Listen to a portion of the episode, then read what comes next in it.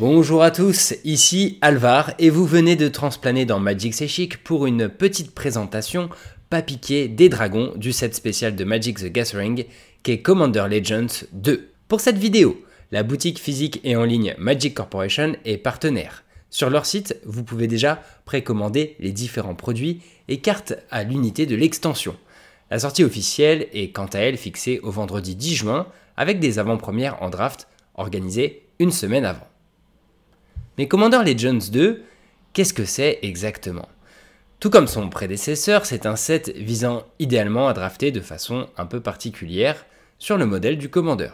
Je vous rassure, j'y reviendrai en détail.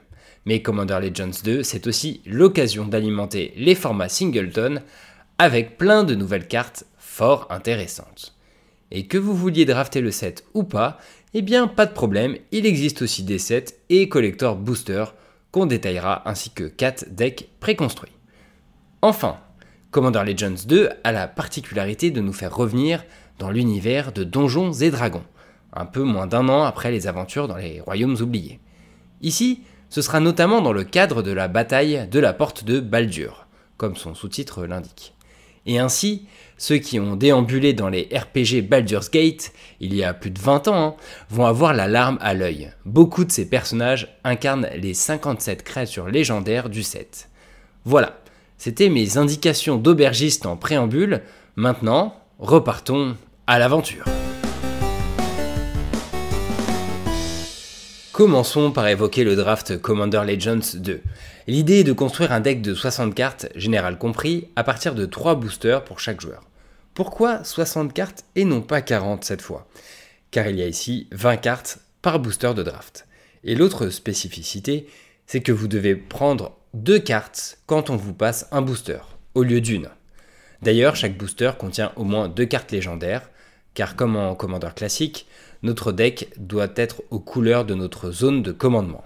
Contrairement au premier Commander Legends, pas de capacité partenariat hein, pour combiner plusieurs créatures légendaires et obtenir les couleurs de votre deck de draft, mais une variante qui va tout simplement chambouler le commandeur en construit également.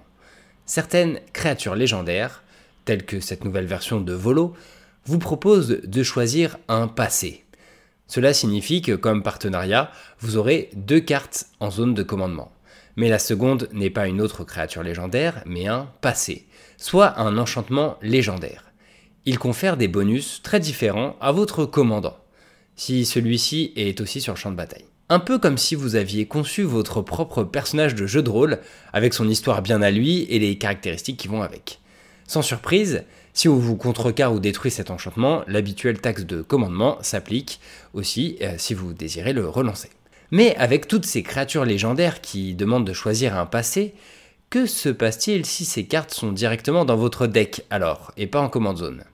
Eh bien, rien. Comme partenaire, cela n'influence que le deck building en mode commandeur. Vous pouvez les mettre dans votre deck hein, comme de simples créatures légendaires, idem avec les enchantements légendaires ayant le sous-type passé. Et si jamais en draft, vous êtes parti sur certaines couleurs sans avoir toutes les cartes légendaires correspondantes. Pas de panique, tout comme le joueur de flûte prismatique en son temps, il existe un passé incolore qui pourra endosser la couleur que vous auriez choisie. Ce sans visage est alors exceptionnellement une créature enchantement légendaire, simple 3-3 pour 5 incolores, qui prend la place soit de la créature manquante, soit de son passé manquant en command zone. Parfois, vous ne vous embarrasserez pas de la mécanique de passer et tomberez sur une des excellentes créatures légendaires multicolores du set qui n'ont pas cette capacité, comme cette Baba Alizaga qui pourra donc être votre simple commandant. Autre spécificité ici, contrairement au format construit Commander, pas de règle singleton. On peut drafter plusieurs exemplaires d'une même carte.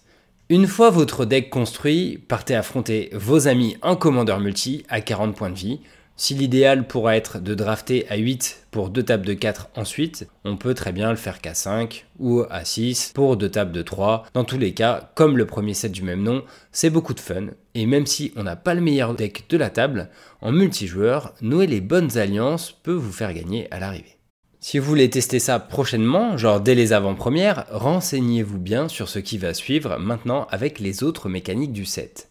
On continue avec les nouveautés puisque si Commander Legends, premier du nom, nous avait fait le plaisir de revenir à la mécanique du monarque, la bataille de la porte de Baldur en apporte cette fois une variante inédite, l'initiative. Bon, on regrette hein, la traduction qui ressemble un peu trop à l'un des principaux mots-clés du jeu, mais bref, certaines cartes nous confèrent ce bonus, tel que cette Rilza Rael en arrivant en jeu. Ce bonus peut être dérobé à un joueur qui l'a, soit en jouant nous-mêmes une carte octroyant l'initiative, ou en lui infligeant des blessures de combat avec l'une de nos créatures. Tout comme le monarque, euh, oui, en son temps.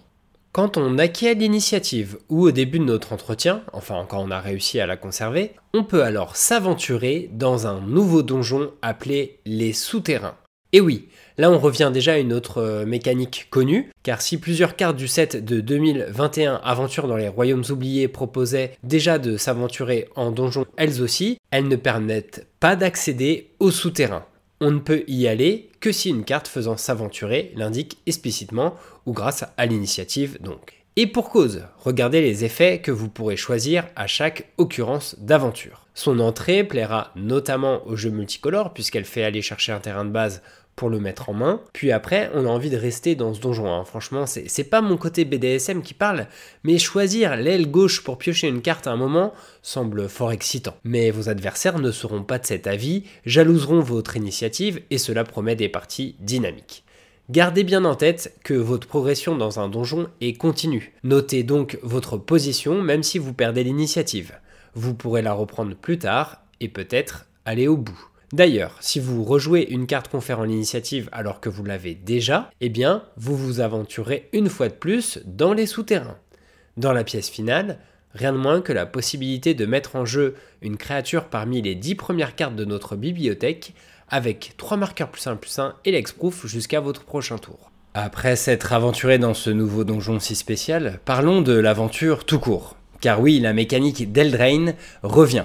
Pour rappel, elle permet à certaines créatures d'être parfois un sort d'éphémère ou de rituel avant de partir à l'aventure une fois résolue comme telle. Soit aller dans une zone d'exil un peu spéciale sur le côté, et là, elles peuvent ensuite être lancées comme de simples créatures. Attention, l'inverse n'est pas possible. Si on veut lancer les créatures directement, c'est possible, mais son versant aventure ne pourra plus être utilisé à moins de revenir dans votre main, bien sûr. On a donc deux cartes en une, si c'est bien séquencé, mais on n'a pas toujours le luxe d'en profiter. On notera le manuel des monstres, une variante verte de la célèbre amulette de vif argent, coûtant aussi 4, mais qui ne demande cette fois que 2 mana en s'engageant pour mettre une créature en jeu directement depuis notre main. C'est un vrai upgrade, hein, puisque manuel des monstres est également doté d'un rituel aventure à 3 qui permet de meuler 5 avant de récupérer une carte de créature parmi elles. Forcément, l'aventure a le droit à son général de prédilection on se souvient de l'artefact trèfle porte-bonheur qui copiait nos sorts d'aventure pour terroriser le standard. Eh bien, on retrouve cet effet sur Gorion, une 3-4 vigilance pour 3 dans les couleurs bantes. Un autre mot-clé qui revient à cette occasion est la myriade.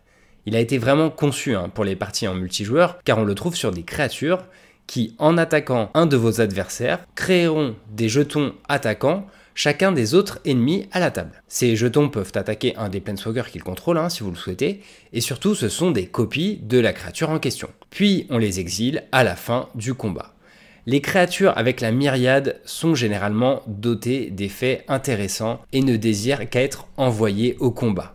Par exemple, ces magiciens de terre réduisent vos sorts d'éphémères ou de rituels de 1, alors quand vous aurez autant de magiciens que d'adversaires une fois au combat, ça fait une belle réduction. Surtout que la carte vous autorise à lancer des rituels à vitesse d'éphémère tant qu'à faire. Envoyez idéalement l'original hein, vers un adversaire qui n'aura pas les bloqueurs nécessaires pour s'en débarrasser ensuite. Pour s'assurer de passer d'ailleurs, rien de mieux que le vol et ses anges de combat de tir l'ont bien compris, leur myriade n'est pas anodine, car quand ils touchent le joueur avec le plus de cartes en main, ils vous font piocher un. Idem avec celui qui a le plus de terrain pour créer un jeton trésor, et quand il connecte avec l'adversaire ayant le plus de vie, ce sera pour gagner 3 points de vie. Le tout sur une 4-4 vol pour seulement 4 mana. Une des meilleures cartes du set, hein, en somme. Là où ça peut devenir absurde, c'est de donner la myriade à une créature qui ne l'a pas habituellement. C'est justement ce que cet humain légendaire rouge et blanc 5-5 pour 6 vous propose de faire au début de votre phase de combat. Il leur donne même la célérité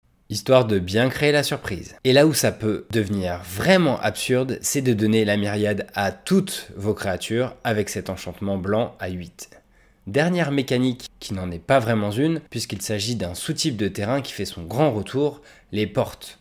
Après les deux derniers blocs Ravnica, elles reviennent pour synergiser entre elles. Ce sont pas moins de 9 nouvelles portes qui vont très sérieusement soutenir l'archétype. Vous avez très logiquement la porte de Baldur, mais ce n'est pas forcément la meilleure si vous regardez attentivement les autres. Et puis vous avez un général de prédilection pour les portes qui n'a malheureusement que 9 doigts. On se demande ce qui s'est passé avec le, le dixième, mais bon, très probablement il se l'est coincé dans une porte. Si vous n'êtes pas du genre à frapper aux portes, peut-être que pour builder votre nouvelle EDH, vous serez très inspiré par l'un des trois Planeswalkers du set. Ils sont bicolores et peuvent être votre commandant. On trouve d'abord Elminster. Les néophytes se diront mais c'est quoi ce nom de fromage? Et pourtant c'est un célèbre mage de D&D qui a enfin le droit à sa carte aux couleurs blanche et bleue. Il réduit le coût de vos sorts en fonction des capacités regard que vous appliquerez. Il propose justement de faire piocher 1 puis regard 2 avec son plus 2 et son moins 3 l'aidera à non seulement se défendre, mais être très menaçant, posant autant de jetons 1-1 vol que le coût converti de mana de la carte du dessus de votre bibliothèque. Du coup, dois-je vraiment vous expliquer la synergie avec le regard? Gandalf a de la concurrence en tout cas. Vous êtes peut-être plus sorcière que magicien, alors considérez sérieusement cette achat bleu et noir, particulièrement si vous aimez piquer les cartes adverses. Perso, je ne joue à Magic que pour ça, hein, parfois. Minsk et son hamster Boo reviennent aussi, en tant qu'arpenteur Grul, qui ne fera pas dans la dentelle. Il s'amuse toujours à poser son petit token hamster en arrivant en jeu ou au début de votre tour si vous ne l'avez plus, une à un piétinement célérité à faire grossir avec 3 marqueurs plus 1 plus 1 par tour avec son plus 1.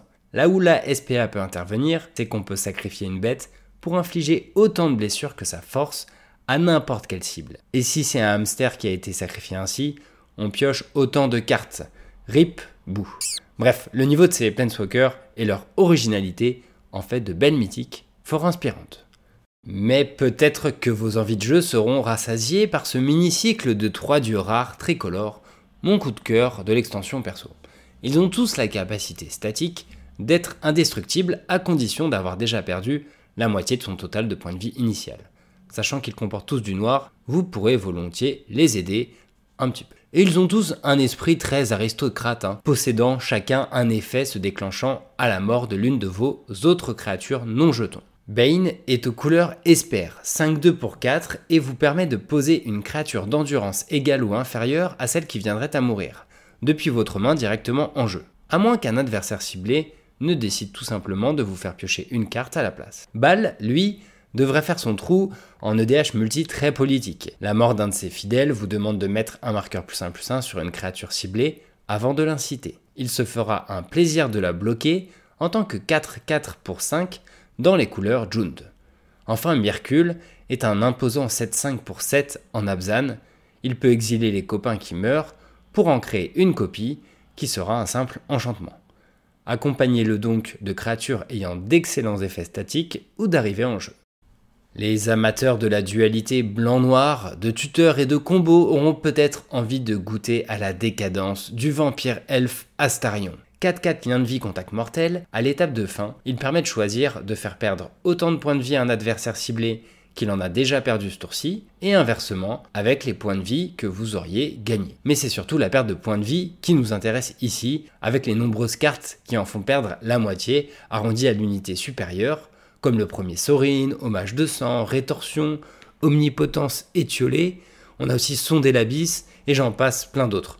Astarion se fera juste un plaisir de faire perdre l'autre moitié derrière. L'autre général à potentiel combo que l'on peut mentionner est sans conteste le mardu Jan Jansen, qui peut sacrifier une créature artefact en s'engageant pour créer deux jetons trésors, ou inversement, sacrifier un artefact non créature pour créer deux jetons artefact à 1 construction. Plein de possibilités pour abuser de sa capacité, tant qu'on arrive à le dégager en boucle, parfois quitte à transformer ce gnome artificier en artefact justement. Là où il peut devenir très dangereux, c'est qu'il a la célérité. Il y a plein d'autres stratégies inspirantes et moins énervées à dénicher. Rencontrer Raphaël, hein, qui n'a rien d'un archange, mais est un lord longtemps attendu pour les tribus démons, diables, diablotins et tieflins réunis. Côté Groul, le raga draga n'est pas un nouveau style musical venu de Jamaïque, mais c'est un général dédié aux dorks, ces créatures souvent faiblardes, dotées de capacités de mana, et qu'il va booster à merveille tout en leur donnant une pseudo-vigilance. L'elfe d'Ymir, John Irenicus, semble bien rigolo en donnant le contrôle de vos créatures à des adversaires avant de les inciter pour le reste de la partie, tout en vous faisant piocher. Et derrière, il y a donc énormément de combinaisons à trouver entre les différents généraux capables de choisir un des 25 passés disponibles. Examinez-les bien pour savoir dénicher le couple parfait, et je serais d'ailleurs curieux de savoir lesquels vous pensez voir très bien aller ensemble. Partagez-nous ça en commentaire car on n'a pas le temps de les passer tous en revue ici, mais si je devais n'en retenir qu'un, ce serait Wilson, le Grizzly raffiné. Un beer qui cumule autant de mots-clés, c'est la classe absolue à quand même. Puis il y en a qui seront aussi très intéressants pour aller simplement dans les 99 cartes de deck déjà existants,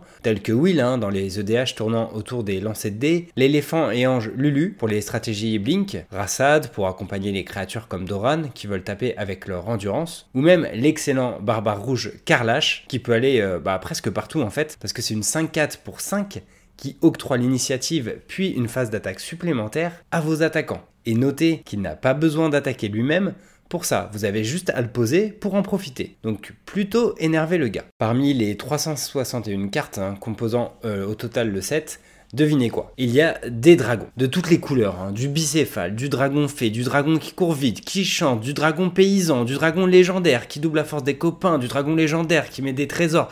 Il y a même le dragon invocateur de Sylvanus qui est clairement en train de se dire un genou à terre, mais pourquoi je m'appelle comme ça? Et eh oui, pas de chance mon gars. Mais il y a surtout un cycle de 5 dragons mythiques qui ont un effet dévastateur quand ils blessent un joueur. Enfin, si vous avez de la chance, au lancer de D20. Et il n'y a pas que des dragons et des légendaires, hein, puisque Commander Legends veut forcément amener quelques nouveaux staples dans le format. Un des plus marquants est sans conteste ce gnome de 2 pour 2 qui a le flash. Et oui, car quand un adversaire va chercher dans sa bibliothèque, hop, il vous fait gagner un point de vie et piocher une carte. Chose qui n'arrive absolument jamais en EDH, hein, n'est-ce pas? La genèse majestueuse, elle, est un rituel mythique qui va fortement récompenser les généraux avec du verre qui coûterait cher et qui ne seront ainsi pas effrayés par son CCM 8. Aidez-vous justement de l'effet Fog à 5 du repos de Jaira qui en plus de prévenir les blessures de combat, vous fait ramper d'autant de terrains de base que de créatures vous attaquant.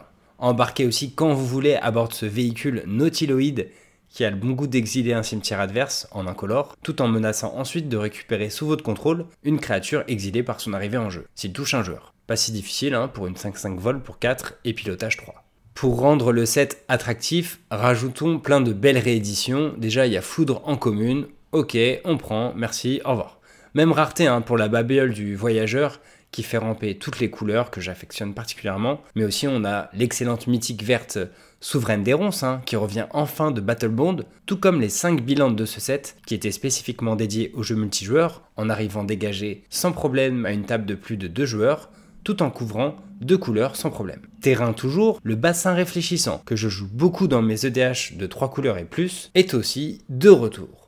Mais il est temps de regarder rapidement les versions spéciales trouvables dans ce set. Le traitement spécial inspiré des vieux livrets de règles Donjons et Dragons revient des aventures des royaumes oubliés, pour titiller la nostalgie des rôlistes. Il y en a 76 à collectionner, dont chacune des 57 créatures légendaires. Et vous pourrez les attraper dans les boosters de draft, set et collector.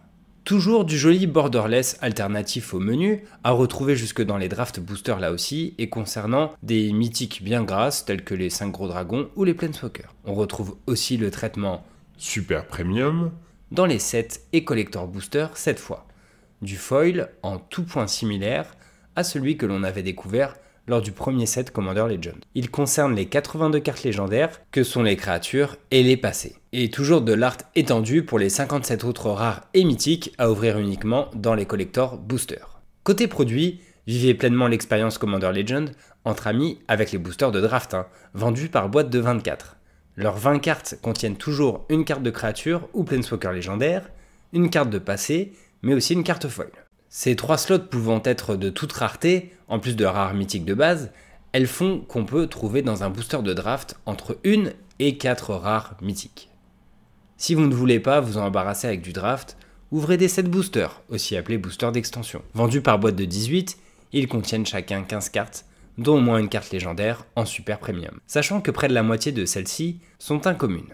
On vous met le détail, mais avec les petites surprises à tiroir qui constituent le set booster, ce sont entre 1 et 8 rares ou mythiques qui sont à décrocher dans un seul et même booster. La plupart du temps, ce sera minimum 2, dans 80% des cas même. Si vous êtes aussi raffiné qu'un Wilson, optez pour les collector boosters et leurs nombreuses versions alternatives et premium. Chaque collector booster contient notamment deux cartes légendaires super premium, toujours une commune ou un commune et une rare ou mythique. N'hésitez pas à faire pause pour consulter le détail de son contenu affiché à l'écran, mais moi je ne vous dirai qu'un mot, Pimper. Ok, et un chiffre aussi, 6, soit le nombre de rares mythiques que contient systématiquement un booster collector, ni plus ni moins, sans aucune variance ici. A noter que pour tout achat d'une boîte de booster, la Buy Box qui vous sera offerte dans la limite des stocks attribués à Magic Corporation est une version spéciale du cerveau vénérable. Un nouveau bon gros spoiler en noir. Il vaut 7, mais en attaquant en tant que 6-6 menace, il exile la main d'un joueur pour que vous puissiez ensuite jouer ses cartes. Le joueur pioche quand même autant de cartes derrière, hein, car il n'est pas si méchant, mais c'est vraiment une belle horreur à ranimer. En parlant d'horreur, côté deck préconstruit, 4 listes s'offriront à vous. Un bleu-noir avec le capitaine Ngatrod tournant autour du type de créature horreur justement. Vous avez aussi un blanc-noir qui revient sur la mécanique de groupe amenée avec Zendika Rising et qui match fort bien avec l'univers de D&D. Ensuite, on a un bleu-rouge mené par un dragon plutôt rusé qui incite les créatures adverses avant de vous faire piocher. Et enfin un deck rouge-vert avec une druide humaine qui s'entoure de jetons loups dès que vous lancez une carte depuis l'exil. Ce qu'elle vous aidera volontiers à faire avec la carte du dessus de votre bibliothèque. En tout, ces decks contiennent 39 nouvelles rares mythiques exclusives au format Commander, à retrouver aussi en version art étendue dans les collecteurs boosters. Et comme sur les derniers sets, les decks préconstruits sont accompagnés d'un mini booster collector renfermant une rare ou mythique et une commune Inco à traitement alternatif. Enfin, le bundle est également disponible pour ce set avec ses 40 terrains de base, dont la moitié foil, sa version promo de la baguette des merveilles, un dé et surtout ses 8 sets boosters. Voilà, vous êtes normalement prêt pour partir à l'aventure et ce dès les avant-premières qui auront donc la particularité de se dérouler en draft, ce qui n'est pas pour me déplaire à titre personnel. Avec ces tables multijoueurs, c'est lancé dès ces trésors et ces alliances éphémères, l'ambiance devrait être aussi bonne que dans une auberge de la porte de Baldur, après y avoir ramené la tête du dragon du coin. Je remercie Magic Corporation, partenaire de cette vidéo, chez qui vous pouvez aller précommander les produits et les cartes à l'unité du set dès maintenant pour rappel. La prochaine vidéo de présentation ce sera cet été avec la sortie de Double Master 2022 un set entièrement constitué de très belles rééditions. D'ici là, amusez-vous bien avec Commander Legends, faites de très belles ouvertures si vous achetez du produit scellé, buildez bien de nouveaux decks si vous avez flashé sur un des nouveaux généraux, et on vous dit à très bientôt dans les éternités à